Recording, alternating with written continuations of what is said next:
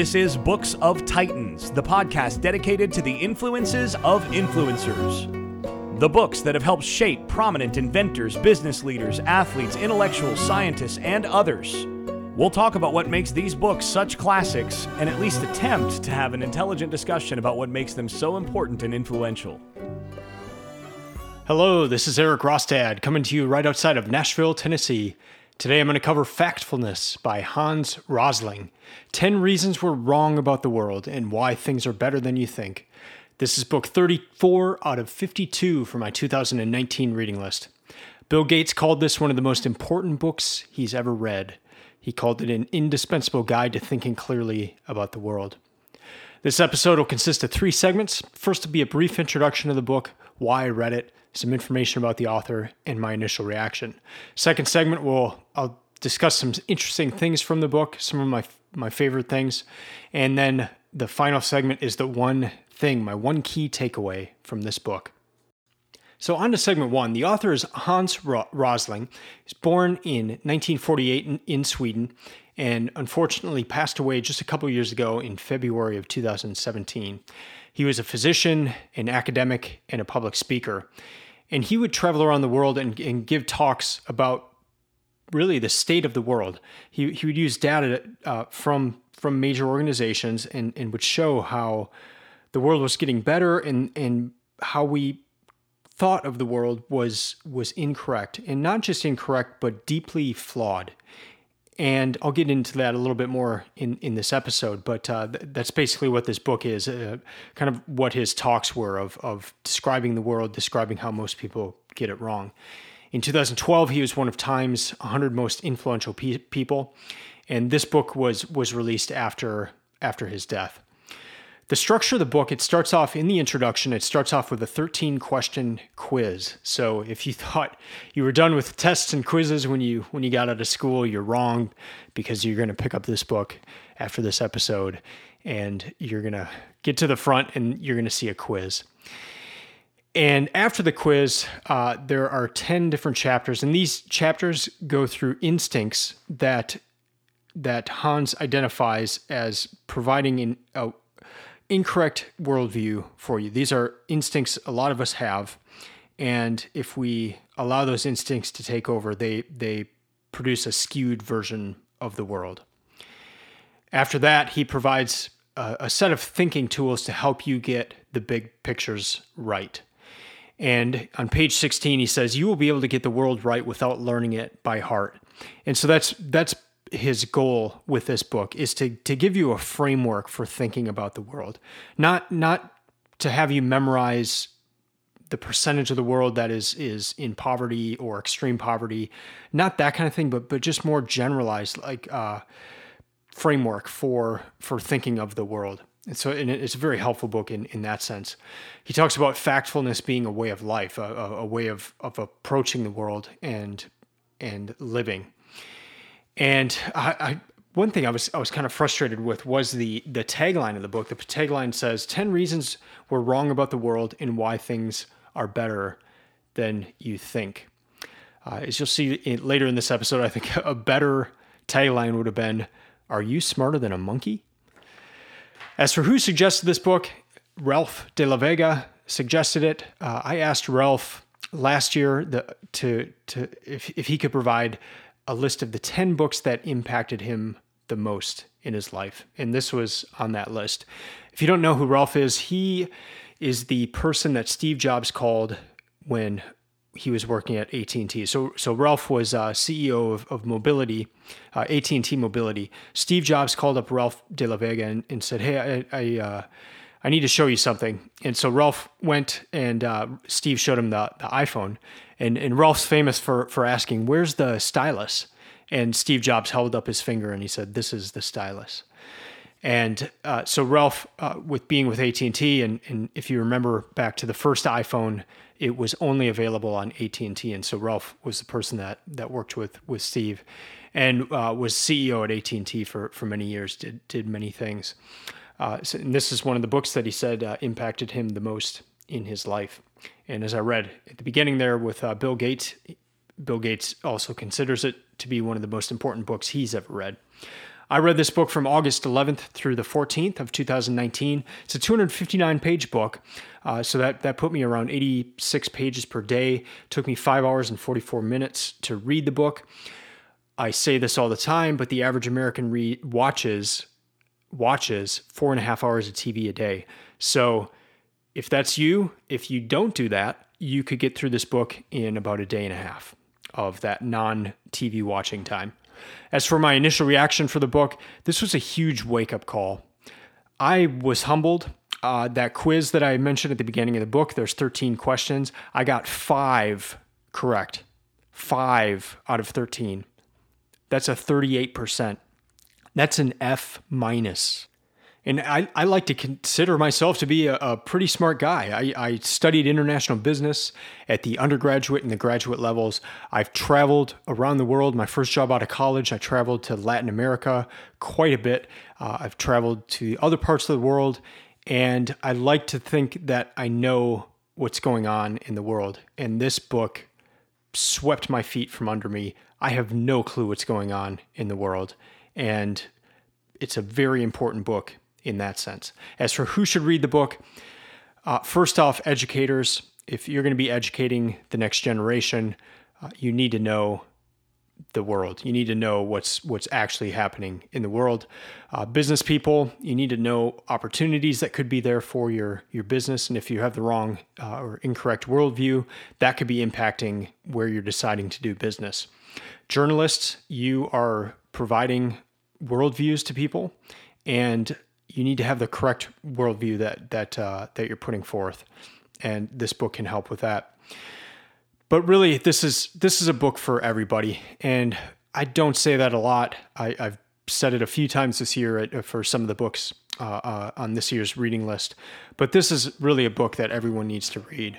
It it will humble you, uh, but it, it's important. It's a very important book.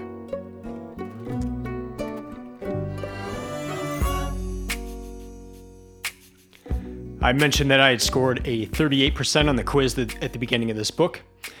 Each of the 13 questions in that quiz contain three multiple choice answers. So you choose A, B, or C. That means that if I, if I were just to guess on those 13 questions, I would have gotten 33%. Just just by guessing, the the average would be 33%. And the author makes this point throughout the book by saying that if he if he read these questions out to monkeys and then there were three bananas in front of the monkey. And the first banana was labeled A, the second banana B, the third banana C. That monkey would score a 33% on this quiz. And so he the author keeps saying that throughout the book. Now now here's the amazing thing. The author has given this quiz to people all over the world. He's given it to Nobel laureates, professors, people who work at non governmental organizations, teachers. And here's this is this is incredible. Nearly everyone who took the quiz scored below 30, 33%.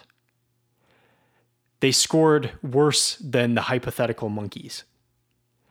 Now, if somebody scores worse than they would by just simply guessing, that means that they are operating on an incorrect worldview. Again, these are questions dealing with the world, the way the world is, and people are scoring below 33%. Here, here's an example of, of one of the questions. This is question number seven. How did the number of deaths per year from natural disasters change over the last hundred years? Again, how did the number of deaths per year from natural disasters change over the last hundred years? The answer options are A, more than doubled, B, remained about the same, or C, decreased to less than half.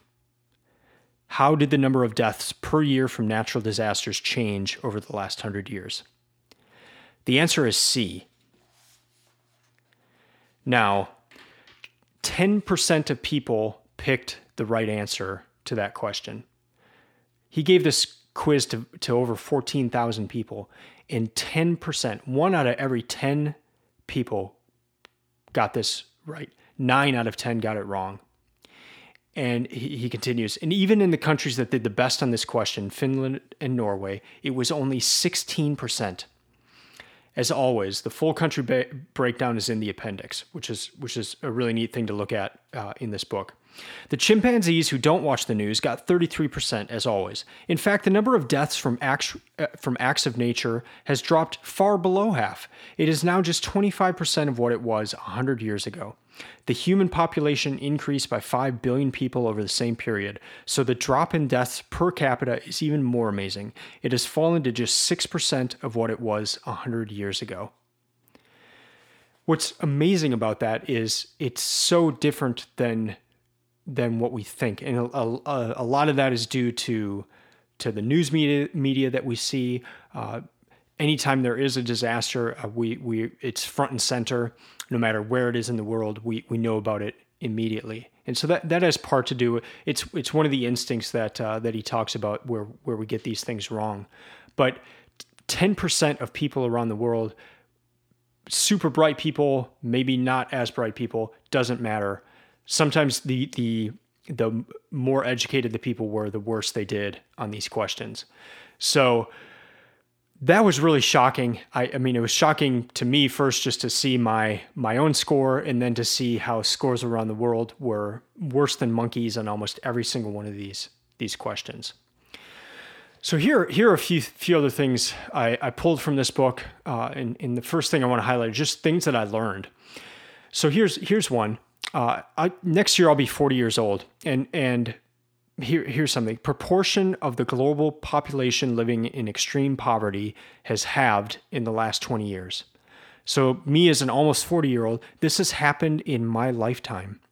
The proportion of the global population living in extreme poverty has been cut in half in just the last 20 years. Here's some more numbers. In 1960, 50% of humans lived in extreme poverty. 50%. This is, this is worldwide. In 1800, 85% of humans lived in extreme poverty. Guess what that percentage is today? Just guess. This, this is people living on less than $2 per day. The answer is 9%. 9% of humans live in extreme poverty today. It was 50% just 60 years ago. Here's another one 75% of humanity lives in the gap. Well, what's the gap? Well, we often hear about the rich and the poor, the haves and the haves not have nots, the first world versus third world. Here, here's what Hans says, page 38. The gap instinct is very strong. The first time I lectured to the staff of the World Bank was in 1999. I told them the labels developing and developed were no longer valid, and I, and, and I swallowed my sword. Uh, taking myself out of the quote here for a second. One of the things Hans would, would often do is swallow a sword. Uh, you know, you lean your, your neck back and, and, and put a sword down it. And he would do that for the classes he taught and, and just when he would give speeches to, to, to kind of show you know things that you don't expect are possible and and that's kind of how he would lead in, into his thing so that's that's the reference there um, where he says i told them the labels developing and developed were no, no longer valid and i swallowed my sword it took the world bank 17 years and 14 more of my lectures before it finally announced publicly that it was dropping the terms developing and developed and would from, from now on divide the world into four income groups the UN and most of most other global organizations have still not made this change. Here's a few other things I learned. Uh, did you know that 1,600 people died due to Fukushima? Remember the uh, Fukushima plant and the tsunami? 1,600 people died. But here's the kicker and I quote People escaped the province as fast as they could, but 1,600 more people died. It was not the leaking radioactivity that killed them. Not one person has yet been reported as having died from the very thing that people were fleeing from. These 1,600 people died because they escaped. They were mainly old people who died because of the mental and physical stresses of the evacuation itself or of life in, in evacuation shelters. It wasn't radioactivity, but the fear of radioactivity that killed them that that was incredible. Uh, I mean, there there was so much news about Fukushima, and, and, no one has has died from the the radio, radioactivity. And here's kind of a funny one. Uh, Hans was at an event one time, and Al Gore was there, and, and Al was was talking to Hans, and he said, "We need to create fear around climate change." And Hans said, "No, you don't. You, you need to give facts, and you need you need to give the correct facts." And uh, he he related the story of of talking to Al Gore about that, so that was pretty funny. Next thing I want to highlight is just the importance of this book. What, why why should you read this, or, or why is it an important book? And and again, as I mentioned before, it, it provides the framework as opposed to just here's some some set set of here's some set of information. Uh, no, it's more of a framework to help you think about the world. Another reason it's important is it'll help you when you're listening to people to know if they're operating from a correct mindset uh, that that's more in line with the data as opposed to the way things were 60 years ago. And you see a lot of charts in this book, a lot of a lot of uh, information that that shows how the the way people thought 60 years ago.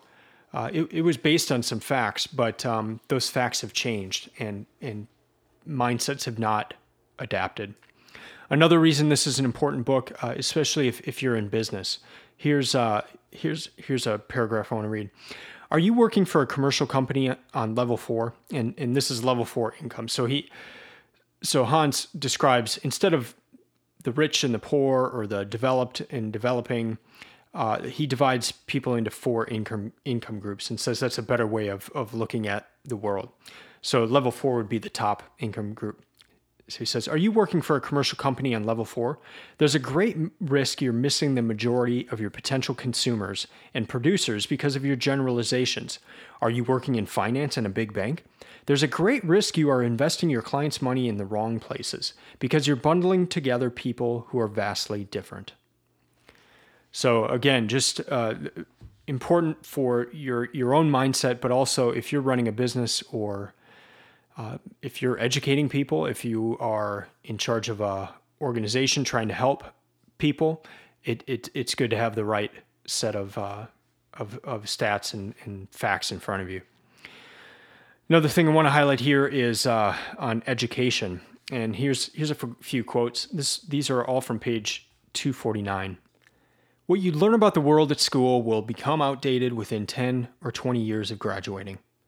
When the facts about the world that you were taught in school and universities becomes out of date, you should get a letter too, saying, Sorry, we taught you, what we taught you is no longer true. Please return your brain for a free upgrade.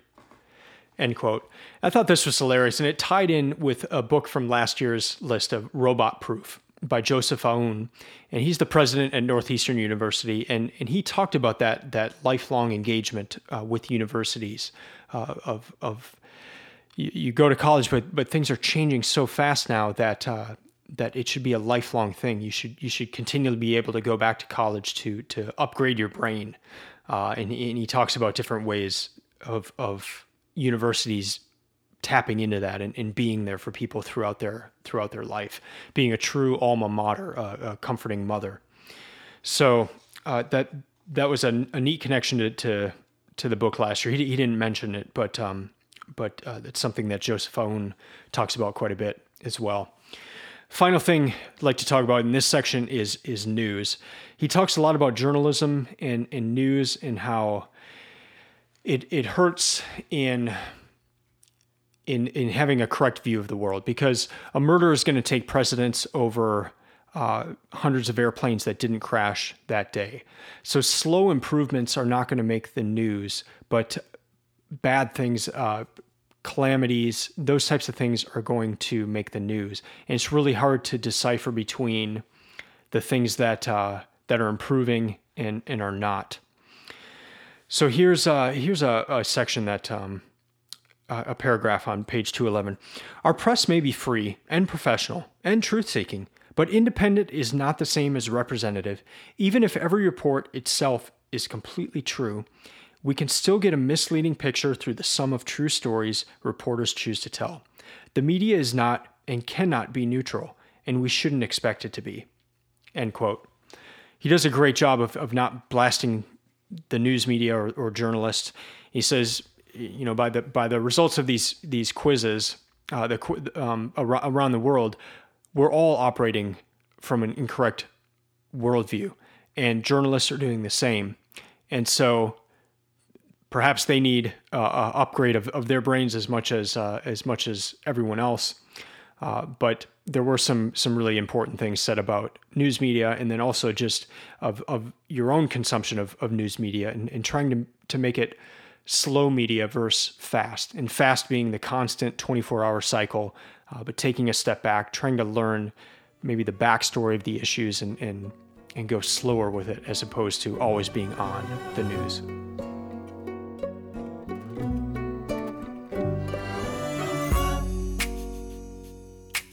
Now, on to segment three and the one thing, my one key takeaway from this book. And it's this it's a, a quote on page 155. The main factor that affects how people live is not their religion, their culture, or the country they live in, but their income. Again, the main factor that affects how people live is not their religion, their culture, or their or the country they live in, but their income. Further on, uh, page 201, he says this. I'm going to read this this paragraph. I strongly believe that liberal democracy is the best way to run a country. People like me who believe this are often tempted to argue that democracy leads to, or is even a requirement for, other good things, like peace, social progress, health improvement, and economic growth. But here's the thing, and it is hard to accept the evidence does not support this stance. Of the 10 countries with the fastest economic growth in 2016, nine of them score low on democracy. End quote.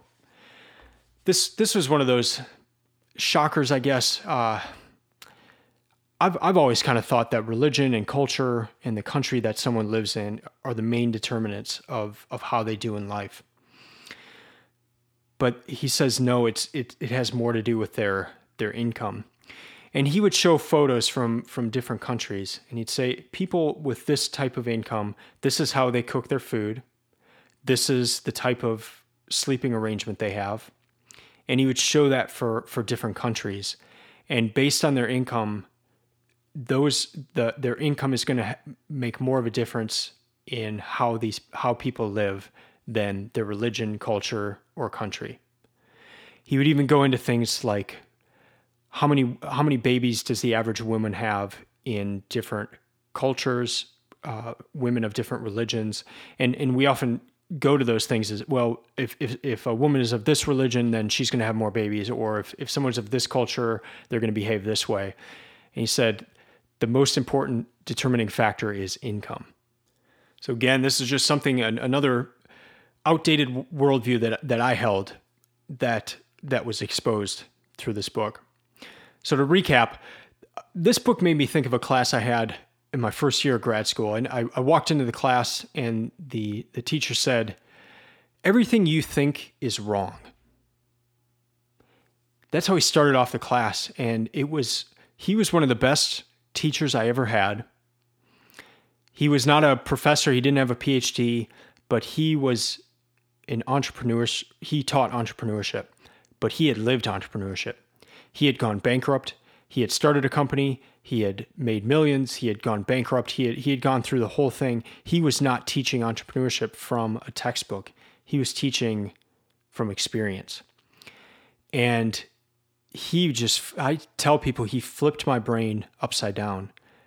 But that was one of the most powerful things he said that first day of class. Everything you think is wrong. And maybe not everything you think is wrong, but it's important to, to have that mindset every now and then, especially when you come across a book like this, like Factfulness, where you may think you know a lot about the world. And what's great is you're not alone here. Like if you fail the quiz at the beginning of this book, and, and I will link to it. It's it's online as well. This quiz, so I'll link to it in the show notes. You can you can take it yourself, and please let me know what you get on on the quiz. But everyone does very poorly on this quiz. No one has ever scored 100%. No one got all the questions right of the 14,000 plus people that took took the quiz. This book will help you identify where things where you where you are operating from a backward mindset and then also will help you recognize when when people you're listening to are are operating from a backwards mindset. You'll start to see it all over uh, whether it's it's a reporter um, a CEO uh, for, from a report they're giving in so this book will help you do that as well. It'll also challenge you. It'll make you think, and it, it will hopefully change your views as well. That's going to do it for this episode. Before I sign off, you can share your reading list on the Books of Titans website. Just go to booksoftitans.com forward slash my books. It'll I'll lay out the books in a really stunning format. You can take screenshots of that and share it on, on social platforms. Oftentimes, when I share my reading list, uh, the the photos of the of the of the book covers, people ask where, what program are you using for that, and and it's it's on my website, and you can share your reading list on that website as well. I found that to be a great way to have accountability to keep on your reading list. You can also follow Books of Titans on Instagram or Twitter at Books of Titans. And if you haven't already done so, you can subscribe to this podcast and find all of the past episodes through iTunes, the Android Marketplace, or your podcast manager of choice. If you're enjoying the podcast, please give, a, give it a, a rating on iTunes and share your favorite episodes on social media. I'll be back next week with another book, and until then, keep reading, keep learning, and keep listening. I'm out.